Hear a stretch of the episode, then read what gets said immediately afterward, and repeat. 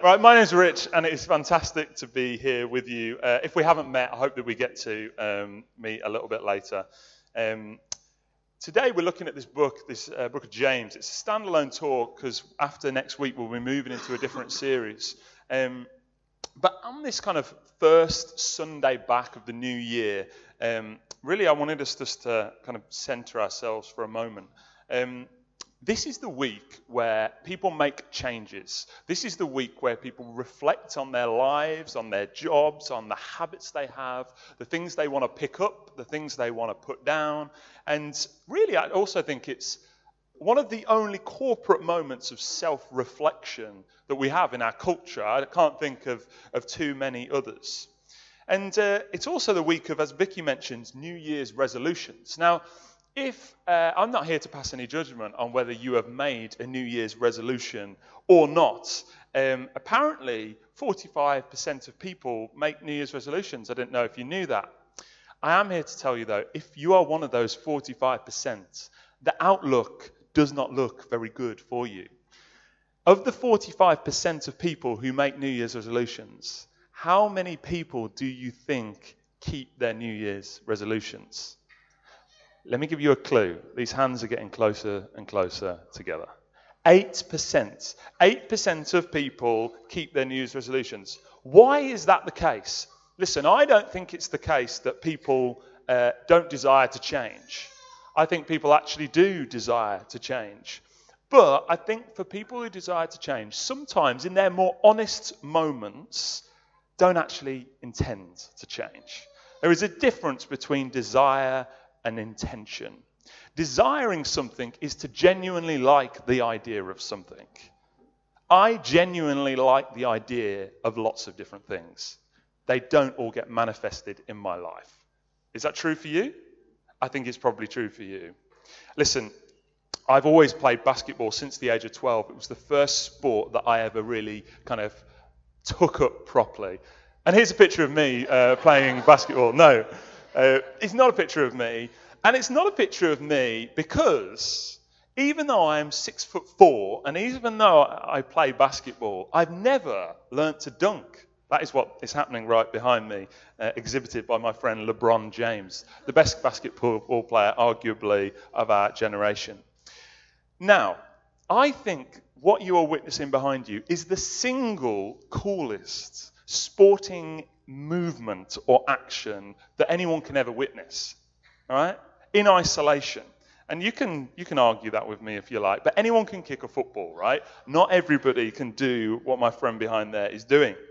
So, even though uh, I've played basketball for many years. I've never learned to dunk. I thought one time, you know, it'd be nice to, to do that. I would like to uh, be able to do that. And uh, Beth also said to me, uh, just be, uh, when we'd been together, I'm not even sure how long, but girlfriend at the time, and she said, you know what? Until you can dunk, we're not getting married until you can dunk. We're not, I was quite shocked. I thought that is a shocking thing to say. And you know when someone's kind of saying something in jest, but they're also kind of being serious. You know, there's that like glint in their eye. They're like, yeah. So I thought, you know, this. I'm, I'm going to I'm to form a plan. Uh, so I was slightly incentivized by uh, what Beth had said, and I thought, you know what, I'm going to uh, look up some YouTube videos. I'm going to look at the best technique. I'm also going to uh, tell a few people because accountability is good when you want to do something. So I told a few people. Uh, I also looked at what muscle groups I needed to work. You know, how I needed explosive power and all of that in my legs. I even, I even planned it into my schedule, two days a week on the evening to go down to the local park, Burley Park, to the basketball hoops and learn to dunk. Some of you are thinking, man, this guy's really uh, serious about this. Other you are thinking, that's quite sad. Uh, but that is what I did. I went down to local arts practice. Spoiler alert, though. Me and Beth have been married six and a half years. I still can't dunk. All right? I like to think I won out of that uh, whole arrangement. I can hang on the rim that is about it. But I've been able to do that since I was 16. So that is nothing to shout about. What I'm saying to you is, even though I like the idea of it, it didn't happen. I didn't make it happen. Why can't I dunk? It's not because that famous film, White Men Can't Jump. It's not. Some of them can dunk. It's not because of that. Why can't I dunk? I wasn't willing to make the changes and to embrace what I needed to embrace to help make it happen, to the sacrifices. I wasn't. I just wasn't willing to do it. Now, I know we're kind of joking about this a little bit. And when it comes to sport, when it comes to the hobbies that you may have, I think yeah, it's not a big deal. You know, the fact that I can't dunk, I don't think adds much to my family's life, you know, uh, or takes much away from it or my surrounding world. It's not going to add much value. But when it comes to the things that God has given us to do, when it comes to the things He's given us to do individually and corporately as His church body, I think you'll agree the stakes are much higher. When it comes to sharing Jesus with others, when it comes to caring for the poor, when it comes to looking out for the vulnerable, when it comes to seeking justice for the oppressed and comforting the lonely, having integrity at work that points people to God and not to us, the stakes are much, much higher, aren't they? It's not enough for those things to stay in the nice idea category maybe that would be a nice thing if it, if it happens. We have to find a way to move those things into action, not just to stay as a nice idea and a desire, but actually to see them moved into action and actually happen in our lives and in our world. And this letter that James writes, it helps us with that a lot.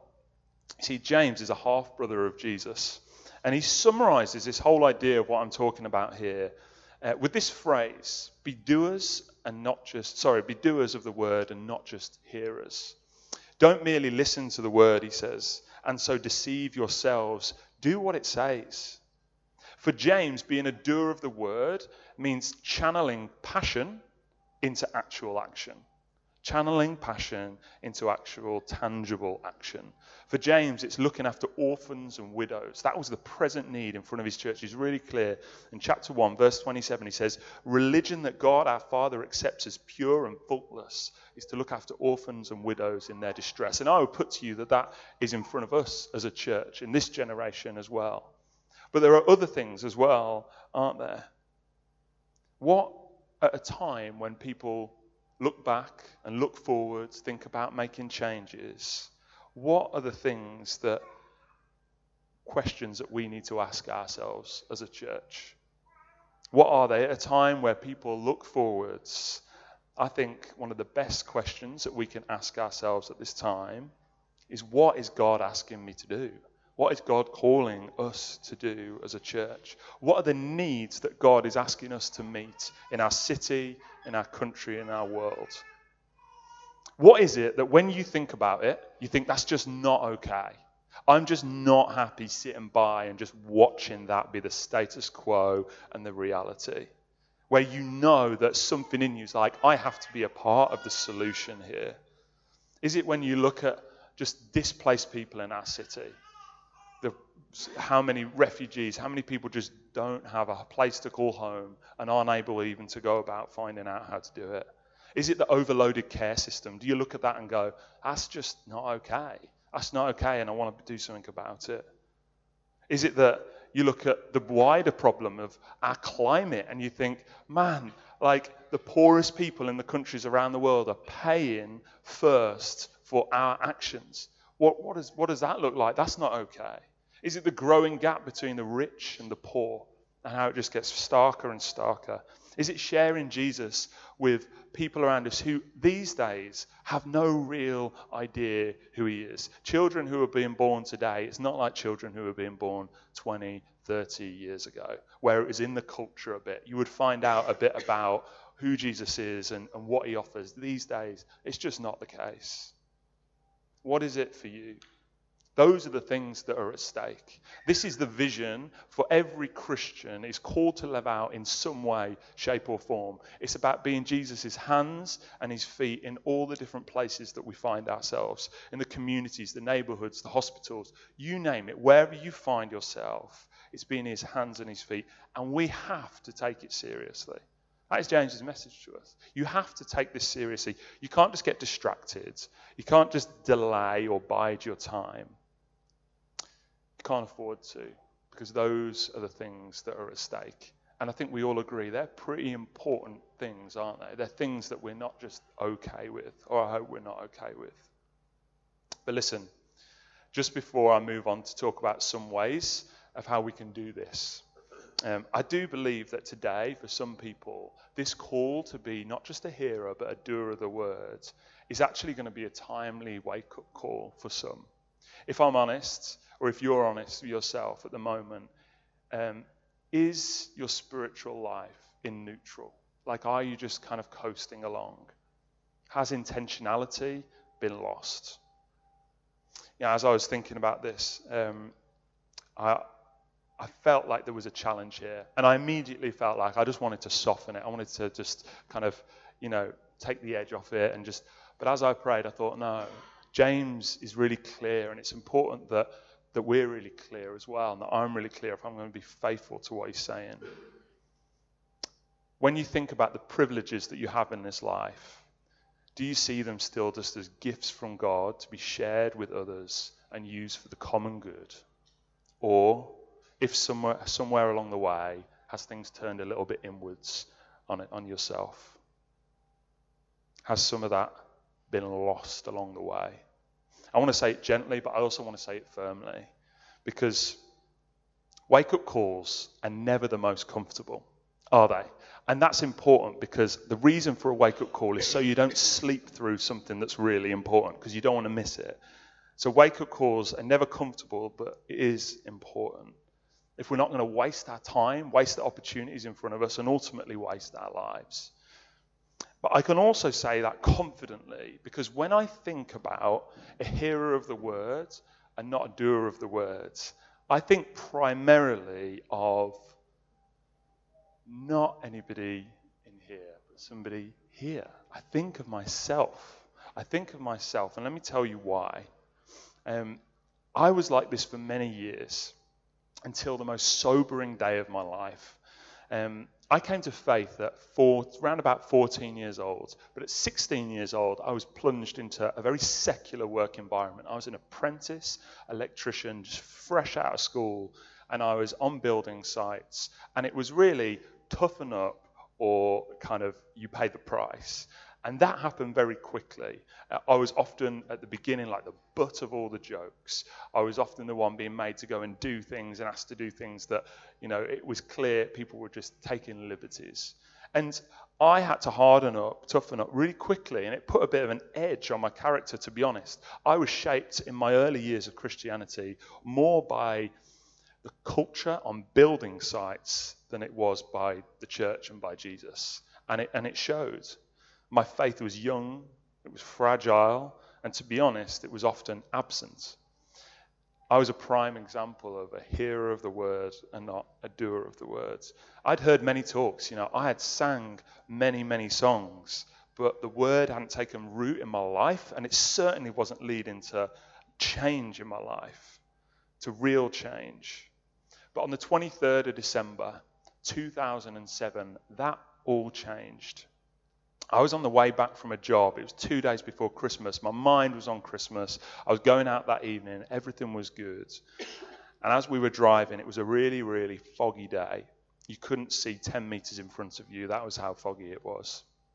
And as I was driving, I heard the loudest bang. Have you ever heard a noise where you just know that's not okay?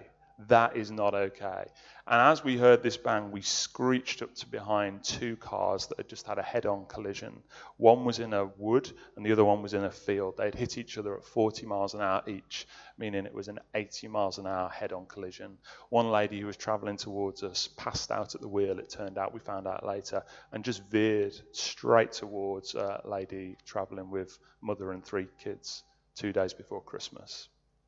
And in that moment, we got out the car we went over and we did what we could. Called the emergency services. We tried to comfort them in the moments that we were with them, um, but we couldn't really do much more. And I'll tell you, what I saw that day, I won't tell you about it, but it's etched onto my memory. It's, it's not going anywhere.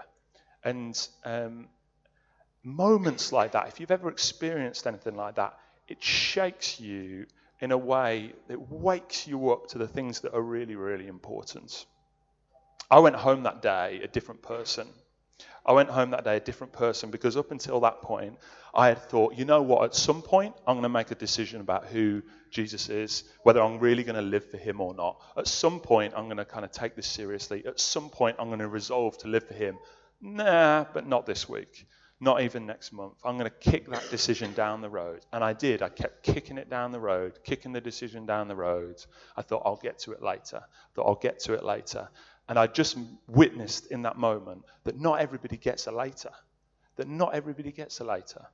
And you have to decide who you think Jesus really is and is what he's done important and is it going to have an impact on your life?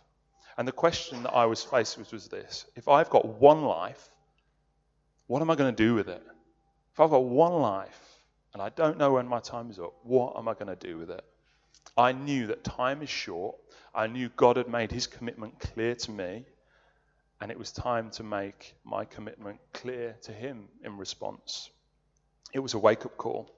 But what's interesting about that is that um, even though I, I, still get a little bit emotional telling it, I can tell you that in a slightly romantic way of, let me tell you about the day that God really kind of grabbed hold of my life and, and things really got turned around and, and let me tell you about it. And the reality is, yes, God cares about those moments. And if you have moments like that, yes, God really cares about it. But you know what he cares about most about today? He cares most about today. Today's the day he cares most about. He cares most about today, not that we were radical and resolved to live for him in 2007 or 97 or how, you know, whatever the time was. He cares most about today. Are we going to be hearers and doers of the word today? And this is where James' letter really helps us. He cares a lot about walking the talk about the church being a place of faith, but also of substance and action, where good works accompany good words. Now, to be clear, a person's road into Christianity isn't about good works. And what I mean is this it's not a tick list or a good book that you have to kind of earn your way into. Let me really, really clear about that. When we come to Jesus, we don't come with our lives together saying, Look how good it is, will you accept me? We come with our hands open in brokenness, saying, We need you. We utterly, utterly need you. I don't bring anything to the table. We need you. That is how we come to Him. But once we have come to him, and once he has, we've had an experience of his goodness and his grace, and he's changed our life, and he starts to reorder our priorities, and our whole life starts to look different, then actually the road through Christianity actually is marked by good works. That it should be. That's what James tells us. That's a theme of his, of his whole book, really. For James, for the author, it's impossible to genuinely experience the goodness of God and for it not to rub off on you in a way that the world will see. He thinks it's, it's impossible to genuinely experience the goodness of God and for it not to rub off on us for the world to see. And talk about somebody who got to experience the goodness of God. We're talking about James here, who's Jesus' half brother. He lived under the same roof as the Son of God. I mean, that must have been pretty cool. I also think, I don't know about you, but I also think from time to time, it must have been pretty difficult as well. You think, have you ever had a sibling who's like, you know, just kind of gets it right all the time, a little bit frustrating? Imagine what it was like for James. You imagine Mary shouting up the stairs, well, up the stairs, or I know whether that's stairs, but you know, James, look at Jesus' room, it's immaculate. What are you doing? Well, he is the Son of God, Mom. Like, it gives him a little edge. You know, you can just imagine the tension in that relationship. I think that's kind of humorous just to think about. But I also think it must have helped him quite a lot. Um, because we know that the people we are closest to, they have a great influence on us, don't they? The people we spend most of our time with. And James got to spend a lot of time with Jesus. He got to see his life up close and personal somebody who walked the talk like nobody else who's ever lived. And he's clear. He's clear with this young church, and he's clear with us in this letter. Listening, hearing, even meditating on God's truth, his word, it's brilliant, but it's not the end in and of itself. That it's all meant to lead somewhere. Unless it leads us to live differently in the world, unless it you know, unless we actually enact these, wor- these words and see them come to fruition in the world, in the ways that Jesus did when he walked, when he lived, talked, and walked it out. Unless we do that, ultimately it's empty religion. That's what he says. And it's not just empty words, but it also leads people looking at Christians thinking, ah, you believe that, but you, you, seem just to make decisions like everybody else makes decisions, and it doesn't really seem to have an impact, and the message must not be up to much. That is the impact when we say one thing and just live out a totally different message. But he also says this when we do that, the saddest part about it is we're actually deceiving ourselves.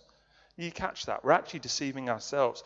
I wonder how many church services that are going have gone on, going on, even today, where people are standing and singing, Jesus, it's all about you. You know, lead us to the broken. I want to stand beside the broken. We must go. We must go. And you just go home and just do what everybody else does on your street. Get preoccupied just with everything else that everybody else does. James is saying, man, when we, when we do that, when we hear, when we talk, when we sing, when we gather, but the passion, instead of being channeled into action, it just fizzles out, fizzles out on the drive home. When it gets crowded in by other things, competing things, it's like we're deceiving ourselves. It's almost like because we've heard it, sang it, thought about it, maybe even felt a bit convicted, like the, the work's done, like that, that's it. And he's, he's clear, it's not. It's all meant to lead somewhere. I'd even go as far as to say this that I think Satan, our greatest enemy of the church, I think he's probably pretty happy with a lot of church services. I think he's pretty happy with a lot of church services if all that happens is the passion is just it just stays as that. It's not channeled into action. And I'll tell you why. It might sound like a funny thing to say. I'll tell you why. He's the great deceiver. He's the greatest deceiver. And we're busy, the church, when it just lets all the passion just get fizzled out to nothing, it doesn't lead anywhere. James says it's like we're deceiving ourselves. So he's saying it's like you're doing Satan's job for him. He thinks, oh, I don't need to worry about that. I'll go and be a problem to some other people who are really trying to live it out because these guys talk about it, sing about it. But that's, that's, that's about it. And I think that is in front of the worldwide church. That's what I'm talking about. And I think that's in front, and we have to we have to look at that, we have to think about that, and we have to take that seriously. We have to hear his words on this. He next gives a very vivid picture, a very vivid picture of what it looks like to be convinced in a moment that something's true, and then immediately to forget and ignore it. And it's pictures this. He says, anyone who looks, sorry, anyone who listens to the word but does not do what it says is like someone who looks at his face in a mirror and after looking at himself goes away and immediately forgets what he looks like. Why does he use this image? What do you think? Why does he use this image? I think it's to show us just how crazy it is to live that way. Like, how many of you, uh, when you got dressed this morning, looked in a mirror? You're looking reasonably well dressed, actually, as I look out. So I imagine quite a few of you did. You know, it's part of your morning, right? Whether you're brushing your teeth or whatever you're doing. Just imagine for a moment, like looking square in the mirror and then turning away and thinking, oh, what have I got on? What do I look like? I've totally forgot. I can't, I can't, don't even have it in my mind. It's almost impossible, isn't it, to think that way? And, he, and he's saying this because he's saying, like, that is crazy. How tragic is it to nod our heads in one moment, think, yes, that is really important, to even feel physically moved by it, and then ultimately to let it come to nothing? He says it's tragic, it's crazy when we know what we ought to do, but we just don't do it. He says it's like forgetting who you are. That's what he's saying. It's like forgetting who you are. And today, there is a call to remember who you are. To remember who you are. If you're a follower of Jesus today, you've been appointed by God to be his image bearer in the world. That's what happens. When you came to Jesus, you got a new identity in him, and your life has started a moment, a journey of transformation, so you become more like Jesus. So the places where you find yourselves, as people look at you, they get to see something of what God's like. Something of a, someone who's been transformed into the image of Christ. How do we show the world what God's like? We love people in a way, in the way that God has loved us. You know, if Jesus, is the head of the church. If you've come across that idea, Jesus is the head of the church and we're his body. Just think about that for a moment. Let's not be a reluctant body. Let's not be a body that he has to like drag around. You know, I have this image in my mind of Stretch Armstrong. Have you ever ever have that as a toy, this little Stretch Armstrong? If you didn't, just imagine a little figurine that you can stretch. And as I think about it, I think it's like stretching this thing out and the head being over here and the body just taking ages to catch up. Let's not be that as a church. When Jesus says, "Here's what I'm passionate about. This is what I'm. This is what's important. These are the priorities I've given you," and He does countless times in His Word, like let's be about those things, right? Let's not be like, "Oh, maybe. Oh, oh if you say so. Oh, like I'll get to that later. Oh, maybe that's important." Like let's be about the things that He's about. Let's cooperate with Him. There is a danger, though, and the danger is this: that as I give this to you uh, you could just hear, just do more. Just do more. Just do more. And that's not what I'm saying. And that's also, I don't think, is what James is saying. Because many of you are living with an intention that matches desire, action that matches desire. You're choosing to pour yourselves out for the sake of others, and you're an example to lots of us. And we want to cheer you on, we want to celebrate that. But for every person, though, who is living that way, I do think there's others of us who just need a bit of a gentle wake up call. They just need to hear oh, and be reminded what's really important. Where is my faith finding its outlet so that people can see it in my life? And what are the needs that I am helping to meet? What are the things that God has given me to do? For some of us, we just need to be honest if we've fallen out of some good habits and just embraced some bad ones for too long if we've just taken our foot off the gas, if we've just started to play things a little bit safe, it's time just to be honest, to reshape some priorities. So, how do we do it? How do we do it? If you're feeling like, okay, I hear that, how do we do it? How do we turn desire, a desire to be about these things, how do we turn it into action? How do we channel passion into action? How do we let God's love for us that we know so deeply lead us to loving others more consistently more frequently and more deeply. I want to give you three motivations just as I close briefly. And the three motivations are this the love, the pleasure, and the reward of God. The love of God. James says, I think it's in verse 22, it'll be up on the screen. He says this But whoever looks intently into the perfect law that gives freedom and continues in it, not forgetting what they have heard, but doing it, they will be blessed in what they do. What's this perfect law that gives freedom? What is it? What's this perfect law that gives freedom? I think it's the gospel. It's the gospel understanding the depth of God's love for you, that there was no lengths that He wouldn't go to to win you back into relationship with Himself. And it's not based on your merit, it's not based on your actions, it's not based on what you deserve. He's doing it out of His loving kindness. That's the gospel. Let's be really clear on that. That when you came to Him, it wasn't about what you have done for Him. It's about what He has done for you. And we come with empty, open hands to accept that.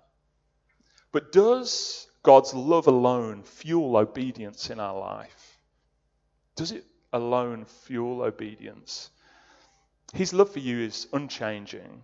There's nothing that you can do to make him love you any more, any less.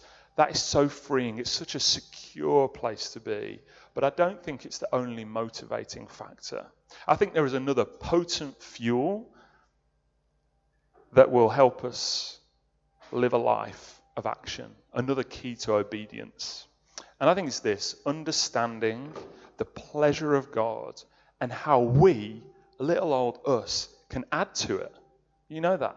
That's pretty amazing, isn't it? How we can add to it.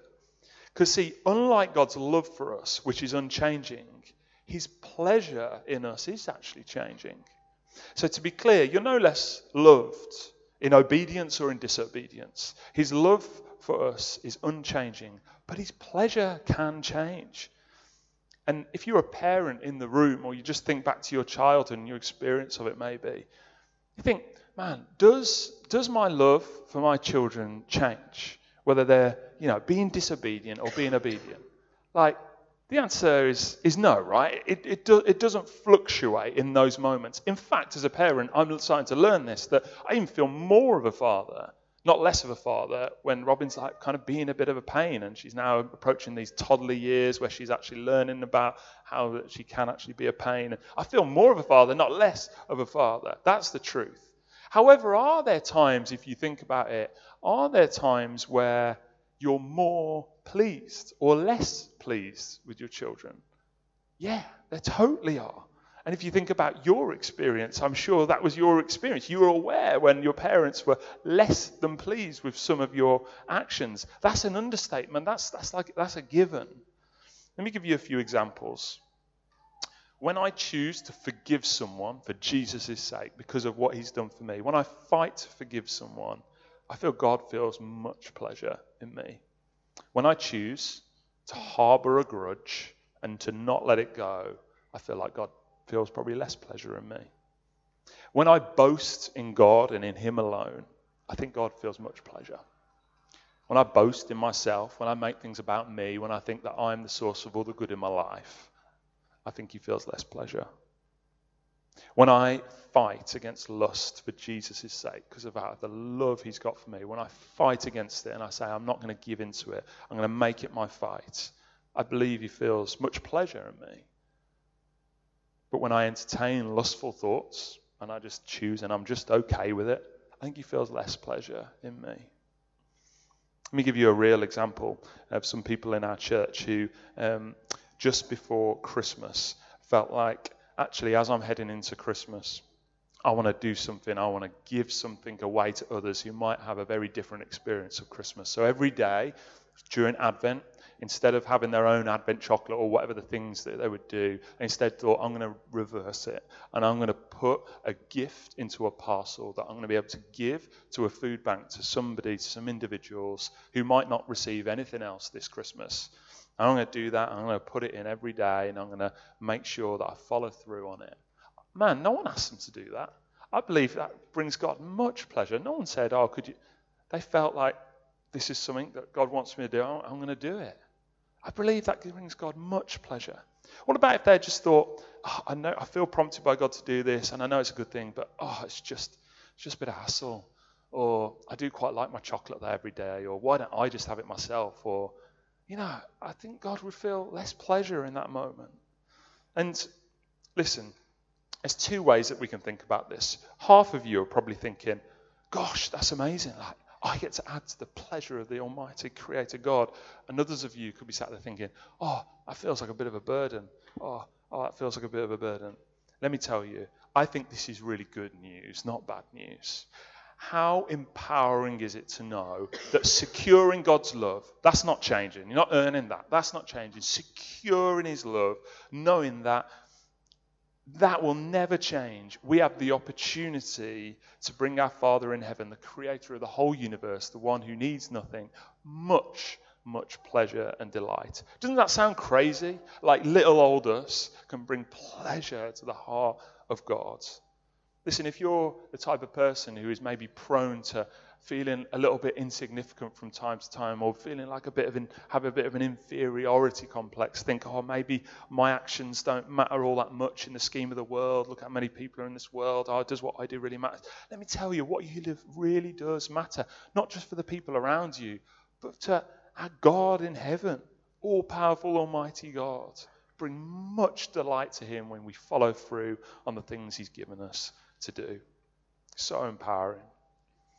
And finally, and interestingly, that dynamic of the pleasure of God actually we see gets flipped around.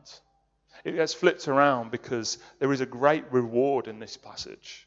The wonderful dynamic in this relationship that we have with God is that when we choose obedience, when we live in a way that shows the love that God has poured out to us to others, when we make it our priority to live our lives in this way, in a way that pleases Him and brings Him much, much pleasure, we also get to experience something of the Father's joy and His love in our lives. That is the crazy dynamic in this relationship.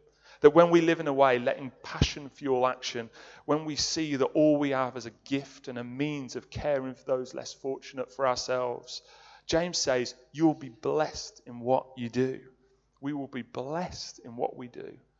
What's the greatest blessing any of us could receive? I could open that up for possibilities. I won't for time.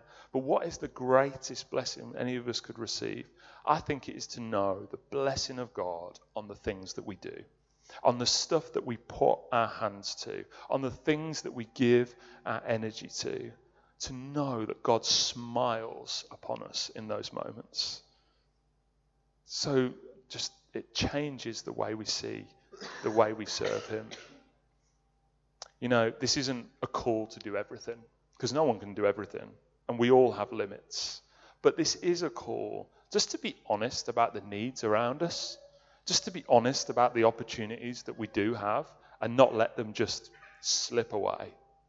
Uh, John Wesley, who was a 17th century preacher, when contemplating the gap between the rich and the poor, those in front of him who seem to have and those in front of him who seem to have not, when he thought about the Christian's responsibility in the face of those things, this is what he said Do all the good that you can, by all the means that you can, in all the ways that you can, in all the places you can, at all the times you can, to all the people you can, as long as you can. And if you look, he really means it, doesn't he? He's not messing about. He looks pretty serious. Listen, for lots of us, these motivations are really helpful, but they're also just not quite enough. We also need a plan and we need some accountability because we do this together, right?